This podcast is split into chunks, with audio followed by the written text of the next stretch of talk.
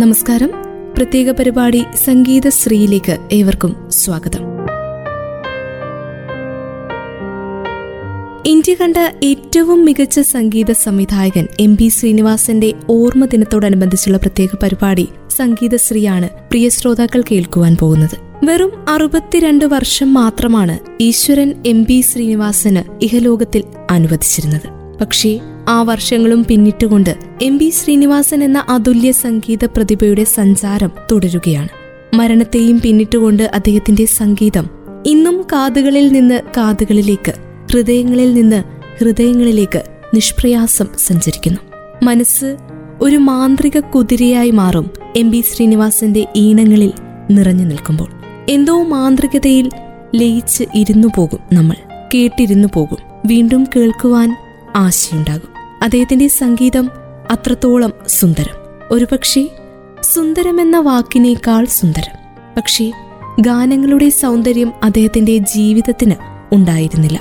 ചിരിക്കുമ്പോൾ കൂടെ ചിരിക്കാൻ ഈ സംഗീതജ്ഞനൊപ്പം 1000 പേര് ഉണ്ടായിരുന്നു. സംഗീതത്തെ ഉപാസനാമൂർത്തിയായി കണ്ട MP ശ്രീനിവാസന്റെ സ്വകാര്യ ജീവിതത്തിൽ ദുഃഖമെന്നത് എന്നും പിരിയാത്ത സ്വന്തക്കാരനായിരുന്നു. അടയാർ ഫിലിം ഇൻസ്റ്റിറ്റ്യൂട്ടിൽ സിനിമയുടെ ബാലപാഠങ്ങൾ പഠിക്കാൻ പോയ സ്വന്തം മകൻ മയക്കുമരുന്നിന് അടിമയായി ജീവിതം തകർത്ത് കളഞ്ഞതോർത്ത് തേങ്ങിക്കരഞ്ഞ ഒരച്ഛൻ, ഇത്തിരിപ്പൂവിന്റെ കൈക്കുമ്പിളിൽ വീണ സ്വന്തം മുത്തിനെ ഓർത്ത് വേദനിച്ചപ്പോഴും സംഗീതം ഭാഷകൾക്ക് അതീതമാണെന്നും അത് മനുഷ്യ മനസ്സിന്റെ ആവേശമാണെന്നും അദ്ദേഹം തെളിയിച്ചു. കിട്ടുന്ന പ്രതിഫലം മുഴുവൻ മദ്യഷാപ്പുകളിൽ കൊണ്ടുചെന്ന് കൊടുക്കുന്ന സംഗീതജ്ഞരുടെ സ്ഥിരം ശൈലി അവസാനിപ്പിക്കാൻ സിനി മ്യൂസീഷ്യൻസ് യൂണിയൻ എന്ന സംഘടനയിലൂടെ അദ്ദേഹം ശ്രമിച്ചു.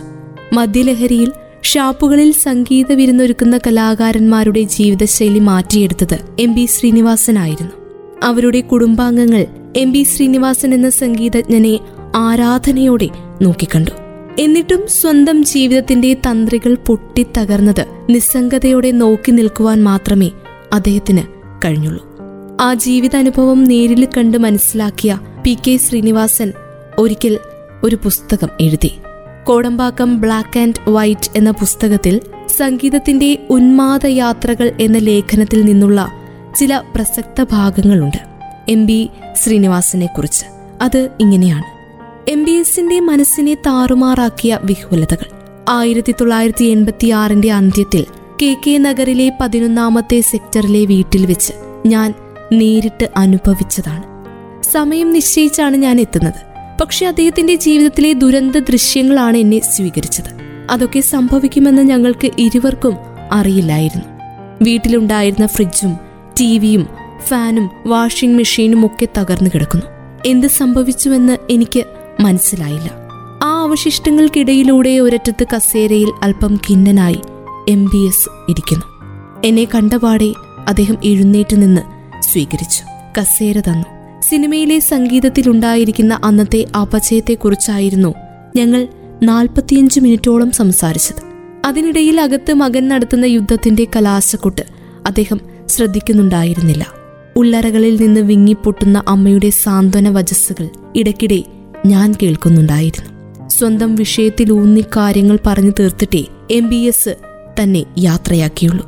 ഗേറ്റ് വരെ തന്നെ അനുഗമിച്ച ആ മനുഷ്യന്റെ മുഖത്ത് അദ്ദേഹത്തിന്റെ തന്നെ ഏതോ വിഷാദഗാനത്തിലെ ഈരടികൾ അലയടിക്കുന്നുണ്ടായിരുന്നു. ഇങ്ങനെ അദ്ദേഹത്തിന്റെ ജീവിതാനുഭവം നേരിൽ കണ്ട് മനസ്സിലാക്കിയ PK Sreenivasan Kodambakkam black and white എന്ന പുസ്തകത്തിൽ അദ്ദേഹത്തെക്കുറിച്ച് ഇനിയും എഴുതുന്നു. വിഷാദാത്മകമായ വരികളിൽ അദ്ദേഹത്തിന്റെ സംഗീതം പോലെ തന്നെ. പ്രശസ്ത സ്വാതന്ത്ര്യ സമര സേനാനിയും കശ്മീരിയുമായിരുന്ന ഡോക്ടർ സെയ്ഫുദ്ദീൻ ക്ലിച്ചുവിന്റെ മകൾ ഷാഹിദ ക്ലിച്ചു ആയിരുന്നു MP ശ്രീനിവാസന്റെ ഭാര്യ. ദേശീയ ബോധവും മതേതര കാഴ്ചപ്പാടുമുള്ള പിതാവിന്റെ മകൾ. അദ്ദേഹത്തിന്റെ സംഗീത സംഘടനാ പ്രവർത്തനങ്ങളുടെ ആണിക്കല്ലായിരുന്നു സുഹൃത്തുക്കൾ ഭാബി എന്ന് വിളിച്ചിരുന്ന ഷാഹിദ. അവരെ പലപ്പോഴും പാകിസ്ഥാനിലേക്ക് കൊണ്ടുപോകാൻ അവരുടെ സഹോദരൻ ശ്രമിച്ചു. പക്ഷേ MBSനെ വിട്ടൊരു ജീവിതമില്ല എന്ന നിലപാടിലായിരുന്നു അവർ. അവരുടെ മകൻ കബീർ അച്ഛനെ പോലെ മിടുക്കനായിരുന്നു. സംഗീതത്തിലും ഇംഗ്ലീഷ് കവിതയിലുമൊക്കെ തൽപരൻ. അടയാർ ഫിലിം ഇൻസ്റ്റിറ്റ്യൂട്ടിൽ സിനിമ പഠിക്കാൻ പോയതോടെ കബീർ എന്ന ശ്രീനിവാസന്റെ മകൻ വഴിതെറ്റുന്നു. കൂട്ടുകെട്ടുകൾ ആ യുവാവിനെ മയക്കുമരുന്നിന്റെ സംഗീതത്തിലെത്തിച്ചു. അതിൽ നിന്നുള്ള മോചനം അപ്രാപ്യമായി. തുടർന്ന് കബീർ സ്കീസോഫ്രീനിയ എന്ന മാരക രോഗത്തിന് അടിമയായി. മാനസിക രോഗ ചികിത്സയിലും കാര്യമായ മാറ്റങ്ങളൊന്നും ഉണ്ടായില്ല. MBSനെയും ഭാബിയെയും ഏറ്റവും അധികം വേദനിപ്പിച്ച സംഭവമായിരുന്നു മകന്റെ രോഗം. രോഗം മൂർച്ഛിക്കുമ്പോൾ കബീർ കണ്ടതൊക്കെ തല്ലിപ്പൊട്ടിക്കും. KK നഗറിലെ വീട്ടിൽ വെച്ച് രോഗമൂർച്ചയുടെ പാരമ്യത അദ്ദേഹത്തിന്റെ സുഹൃത്തുക്കൾ ഉൾപ്പെടെയുള്ളവർ കണ്ടിട്ടുണ്ട്. അങ്ങനെയുള്ള സംഭവങ്ങൾക്ക് ശേഷം 2 വർഷം കഴിഞ്ഞ് ലക്ഷദ്വീപിൽ വെച്ച് MBS അന്തരിക്കുന്നു. 4 വർഷം കഴിഞ്ഞാണ് അദ്ദേഹത്തിന്റെ ഭാര്യ ഷാഹിദ അന്തരിക്കുന്നത്. ഓർമ്മകൾ നഷ്ടപ്പെട്ട് അനാഥനായ മകൻ കബീർ 7 വർഷം കൂടി ജീവിച്ചിരുന്നു. MB ശ്രീനിവാസൻ ONV കൂട്ടുകെട്ടിൽ പിറന്ന ഗാനങ്ങൾ, ആ ഗാനങ്ങൾക്ക് അപൂർവ ചാരുതയായിരുന്നു അന്നും ഇന്നും. ഒരുവട്ടം കൂടിയൻ, എന്റെ കടിഞ്ഞൂൽ പ്രണയകഥയിലെ ഇങ്ങനെയുള്ള ഗാനങ്ങൾ മലയാളികൾ ഒരു കാലത്തും മറക്കില്ല. സംഗീതവും കുടുംബവും ഒരു തന്ത്രയിൽ ആവാഹിക്കാൻ അദ്ദേഹത്തിനായില്ല എങ്കിൽ പോലും ഗാനങ്ങൾ അവിസ്മരണീയം, കാലത്തെ അതിജീവിക്കുന്നവ. ആദ്യം അദ്ദേഹം റെക്കോർഡ് ചെയ്ത ഗാനത്തിന് വരികൾ ഒരുക്കിയത് എന്ന് പറയുന്നതിനേക്കാളേറെ ആ കാലഘട്ടങ്ങളിൽ ഏറ്റവും പുരോഗമന സ്വഭാവമുള്ള സാഹിത്യധാരകളുടെ മുന്നണിയിലുള്ള പ്രതിഭാ സാന്നിധ്യമായിരുന്ന ജയകാന്തന്റെ വരികളെ ഏകോപിപ്പിച്ചുകൊണ്ടുള്ള ഗാനശകലം. അങ്ങനെ പിറവിയെടുത്ത ഒരു ഗാനശകലത്തിന് ഈണങ്ങളാകുന്ന ചിറകുകൾ നൽകിക്കൊണ്ടായിരുന്നു MBS ഗാനശാഖയിലേക്ക് കടന്നു വരുന്നത്. ഒരു സംഗീത സംവിധായകന്റെ അരങ്ങേറ്റം. അദ്ദേഹം ആദ്യഘട്ടങ്ങളിൽ T. വാസുദേവന്റെയും P. സുബ്രഹ്മണ്യത്തിന്റെയും ചിത്രങ്ങളുമായി സഹവർത്തിച്ചു പോന്നു. മലയാള ചലച്ചിത്ര ആസ്വാദകരെ സംബന്ധിച്ചിടത്തോളം MB ശ്രീനിവാസൻ എന്ന സംഗീത പ്രതിഭയുടെ നാമം സുപരിചിതമായിരുന്നു. P. ഭാസ്കരന്റെ ഗാനരചനാ ജീവിതത്തിലെ ഏറ്റവും വലിയ ആഘോഷ പരിപാടി ഒരിക്കൽ നടന്നു. ഗാനരചനാ വിഷയത്തെക്കുറിച്ചുള്ള സെമിനാറുകൾ ഒരിക്കൽ സംഘടിപ്പിച്ച സമയത്ത് ആ പരിപാടിയുടെ മുഖ്യ സംഘാടകനായിരുന്നത് ഇതേ MBS ആണ്. അദ്ദേഹം അടക്കമുള്ള സംഗീത പ്രതിഭകളാണ് അതിന് ചുക്കാൻ പിടിച്ചത്. ഇന്നത്തെ മറൈൻ ഡ്രൈവിൽ വെച്ചായിരുന്നു അന്ന് ആ വലിയ പരിപാടി നടന്നത്. അന്നത് മറൈൻ ഡ്രൈവ് ആയിട്ടില്ല, പരന്നുകിടക്കുന്ന മണൽത്തിട്ട. അതിനു പുറത്ത് സംഗീത ആസ്വാദകരെല്ലാവരും തടിച്ചുകൂടുന്നു. അന്നവിടെ ഹാർമോണിയം വായിച്ചിരുന്നത് MS. ബാബുരാജും R. കെ. ശേഖറും. ആ പരിപാടിയുടെ മുഴുവൻ ഓർക്കസ്ട്രേഷൻ ചെയ്തത് MB ശ്രീനിവാസൻ. ആ നിറഞ്ഞ വേദിയെ, അതിലേറെ നിറഞ്ഞ സദസ്സിന്റെ മുൻപിൽ നിന്നുകൊണ്ട് തന്റെ വിരൽ തുമ്പുകൾ കൊണ്ട് സംഗീതത്തിന്റെ തുടി ചേർത്തു. അക്കാലഘട്ടത്തിലെ എല്ലാ സംഗീത സംവിധായകരും എല്ലാ സംഗീത പ്രതിഭകളും അവിടെ എത്തിയിരുന്നു. ഭരതന്റെ ആദ്യ ചിത്രമായ പ്രയാണത്തിന് സംഗീതം പകർന്നത് MB ശ്രീനിവാസനായിരുന്നു. മൗനങ്ങൾ പാടുകയായിരുന്നു, കോടി ജന്മങ്ങളിലായി നാം പരസ്പരം തേടുകയായിരുന്നു. ഈയൊരു ഗാനം വയലാർ രാമവർമ്മ എഴുതിയ ആ വരികൾക്ക് ആത്മാവിൽ സ്പർശിച്ചുകൊണ്ടുള്ള സംഗീതം നൽകുകയായിരുന്നു MB ശ്രീനിവാസൻ. അദ്ദേഹം എന്ന സംഗീതജ്ഞൻ ഈണം പകർന്ന വിഷാദ ഗാനങ്ങളിൽ അന്വർത്ഥമായ വരികൾ ഒരുപക്ഷേ ഇത് തന്നെയായിരിക്കാം. കരഞ്ഞു കരഞ്ഞ് കരൽ തളർന്ന് ഞാൻ ഉറങ്ങുമ്പോൾ കഥ പറഞ്ഞുണർത്തിയ കരിങ്കടലെ, കനിവാർന്നു നീ തന്ന കനകത്താമ്പളത്തിൽ കണ്ണുനീർ ചിപ്പികളോ നിറച്ചിരുന്നു. PS ഹൈസ്കൂൾ വിദ്യാഭ്യാസത്തിനു ശേഷം മദ്രാസ് പ്രസിഡൻസി കോളേജിൽ ഉപരിപഠനത്തിന് ചേർന്നു MB ശ്രീനിവാസൻ. കലാലയകാലത്ത് മാർക്സിസ്റ്റ് സിദ്ധാന്തങ്ങളിൽ ആകൃഷ്ടനായ അദ്ദേഹം കമ്മ്യൂണിസ്റ്റ് പാർട്ടിയിലെ മുഴുവൻ സമയ പ്രവർത്തകനായി മാറി.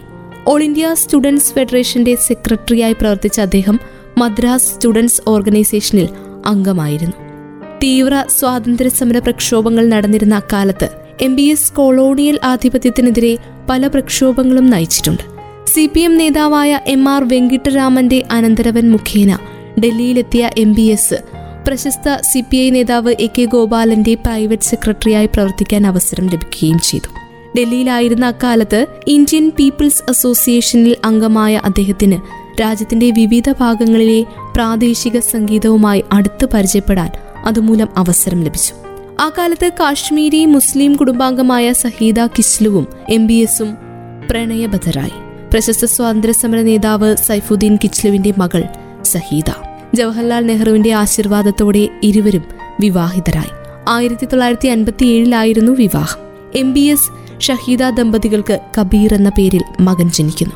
അച്ഛനെ പോലെ സംഗീതത്തിൽ അഗാധമായ പാണ്ഡിത്യമുണ്ടായിരുന്ന കബീർ പക്ഷേ പിന്നീട് മയക്കുമരുന്ന് ഉപയോഗത്തിന് അടിമയാകുകയും സ്കീസോഫ്രീനിയ എന്ന രോഗത്തിന് ബാധിതനാകുകയും ചെയ്തു. കബീർ കർണാട്ടിക് സംഗീതത്തിലും ഹിന്ദുസ്ഥാനിയിലും പാശ്ചാത്യ സംഗീതത്തിലും അറിവ് സമ്പാദിച്ച MBS എന്ന അതുല്യ കലാകാരൻ 1959 സിനിമാ സംഗീതത്തിലേക്ക് പ്രവേശിക്കുന്നത്. തമിഴ് സിനിമയിലായിരുന്നു തുടക്കം. തമിഴിൽ ഏകദേശം 9 സിനിമകൾക്ക് സംഗീതം പകർന്നു. പിന്നീട് 2 വർഷങ്ങൾക്ക് ശേഷം മലയാള സിനിമാ ഗാനലോകത്താണ് MBSന്റെ ഏറ്റവും പ്രശസ്തങ്ങളായ സൃഷ്ടികളുണ്ടായത്. 1961 പുറത്തിറങ്ങിയ സ്വർഗരാജ്യം എന്ന ചിത്രത്തിനു വേണ്ടിയാണ് ആദ്യം അദ്ദേഹം സംഗീതം പകർന്നത്. പി ഭാസ്കരനായിരുന്നു രചന. അതിനുശേഷം കാൽപ്പാടുകൾ എന്ന ചിത്രത്തിനും അദ്ദേഹം സംഗീതം നൽകി. എന്നാൽ ആദ്യം പുറത്തിറങ്ങിയത് മൂന്നാമത്തെ ചിത്രമായിരുന്ന സ്നേഹദീപം എന്ന ചിത്രമായിരുന്നു. ഇവയിലും പി ഭാസ്കരൻ തന്നെയായിരുന്നു ഗാനരചന. മലയാളി അല്ലാതിരുന്നിട്ടും വരികൾ എഴുതിയ ശേഷമാണ് അദ്ദേഹം സംഗീതം ചെയ്തിരുന്നത്. വരികളുടെ പ്രാധാന്യം നഷ്ടപ്പെടാതെ അർത്ഥത്തെ അങ്ങേയറ്റം ബഹുമാനിച്ചുകൊണ്ടുള്ള ലളിതമായ സംഗീതശൈലി. ആ സംഗീതശൈലിയാണ് അദ്ദേഹത്തിന്റെ ഒട്ടുമിക്ക ഗാനങ്ങളിലും ഉപയോഗിച്ചിട്ടുള്ളത്. MBSന്റെ സംഗീതത്തിൽ കവിത തുളുമ്പുന്ന ഒട്ടേറെ ഗാനങ്ങൾ അക്കാലത്ത് മലയാള ചലച്ചിത്രങ്ങളിൽ പിറന്നു. ഒരു വട്ടം കൂടിയൻ, ഓർമ്മകൾ മേയുന്ന, തിരുമുറ്റത്തെത്തുവാൻ മോഹം എന്ന് തുടങ്ങുന്ന ഗാനം അതിപ്രശസ്തം. MBSന്റെ പ്രശസ്തങ്ങളായ ഒട്ടുമിക്ക ഗാനങ്ങളും ONV ആയുള്ള കൂട്ടുകെട്ടിൽ പിറന്നവയാണ്. ചില്ലെന്ന ചിത്രത്തിലെ ഒരു വട്ടം കൂടി എന്ന ഗാനം, പരസ്പരം എന്ന ചിത്രത്തിലെ നിറങ്ങൾ തൻ നൃത്തം എന്ന ഗാനം, യവനികയിലെ ചെമ്പക പുഷ്പ, ഉൾക്കടൽ എന്ന KG ജോർജിന്റെ ചിത്രത്തിലെ എന്റെ കടിഞ്ഞൂൾ പ്രണയകഥയിലെ എന്ന ഗാനം ഇവയൊക്കെ അവയിൽ ചിലത് മാത്രം. ഗാനങ്ങൾക്ക് പുറമെ പശ്ചാത്തല സംഗീത രംഗത്തും അദ്ദേഹത്തിന്റെ സംഭാവന ഏറെ ശ്രദ്ധേയമാണ്. അനാവശ്യമായി സംഗീതം ഉപയോഗിക്കാതെ രംഗങ്ങൾക്കനുസരിച്ചുള്ള ലളിതമായ വാദ്യോപകരണങ്ങൾ ഉപയോഗിച്ചുള്ള ശൈലിയാണ് MBSന്റേത്. സമാന്തര സിനിമയുടെ വക്താക്കളിൽപ്പെട്ട Adoor, MD Vasudevan Nair, KG George, Lenin Rajendran, Mohan Hariharan ഇവരൊക്കെ തങ്ങളുടെ സിനിമകളിൽ MBSന്റെ സംഗീതം ഉപയോഗിച്ചു. പ്രശസ്ത ഗായകൻ KJ യേശുദാസിനെ പിന്നണി ഗാനരംഗത്ത് അവതരിപ്പിച്ചത് MBS ആണ്. 1961 കാൽപ്പാടുകൾ എന്ന ചിത്രത്തിലെ MBSന്റെ സംഗീതത്തിലുള്ള ജാതിഭേദം മതദ്വേഷം എന്ന് തുടങ്ങുന്ന ഗാനം അതാണ് യേശുദാസിന്റെ ആദ്യ ഗാനം. എല്ലാ ഗായകർക്കും അദ്ദേഹം അവസരം കൊടുത്തിട്ടുണ്ടെങ്കിലും യേശുദാസും S ജാനകിയുമാണ് അദ്ദേഹത്തിന്റെ ഗാനങ്ങൾക്ക് കൂടുതലും ശബ്ദം പകർന്നത്. ജോൺ എബ്രഹാമിന്റെ അഗ്രഹാരത്തിൽ കഴുത എന്ന ചിത്രത്തിലൂടെ അഭിനയത്തിലും കൈവച്ച MBS കന്യാകുമാരി എന്ന ചിത്രത്തിൽ തന്റെ ഒരു ഗാനത്തിന് വരികൾ എഴുതിയിട്ടുമുണ്ട്. ഹൃദയസ്തംഭനത്തെ തുടർന്ന് 1988 മാർച്ച് 9 ലക്ഷദ്വീപിൽ വെച്ചാണ് MB ശ്രീനിവാസൻ ലോകത്തോട് വിട പറയുന്നത്. അന്തരിക്കുമ്പോൾ അദ്ദേഹത്തിന് 62 വയസ്സായിരുന്നു പ്രായം. താൻ തുടങ്ങിവെച്ച മദ്രാസ് മ്യൂസിക് ക്വയറിന്റെ ഒരു പരിപാടിയുടെ പരിശീലനം നടത്തുന്നതിനിടയിൽ കുഴഞ്ഞു വീഴുകയായിരുന്ന MBSനെ ഉടനെ തന്നെ അടുത്തുള്ള ആശുപത്രിയിൽ എത്തിച്ചെങ്കിലും അദ്ദേഹത്തിന്റെ ജീവൻ രക്ഷിക്കാനായില്ല. പിന്നീട് മൃതദേഹം ചെന്നൈയിൽ എത്തിച്ച് അവിടെ സംസ്കരിക്കുകയാണ് ചെയ്തത്.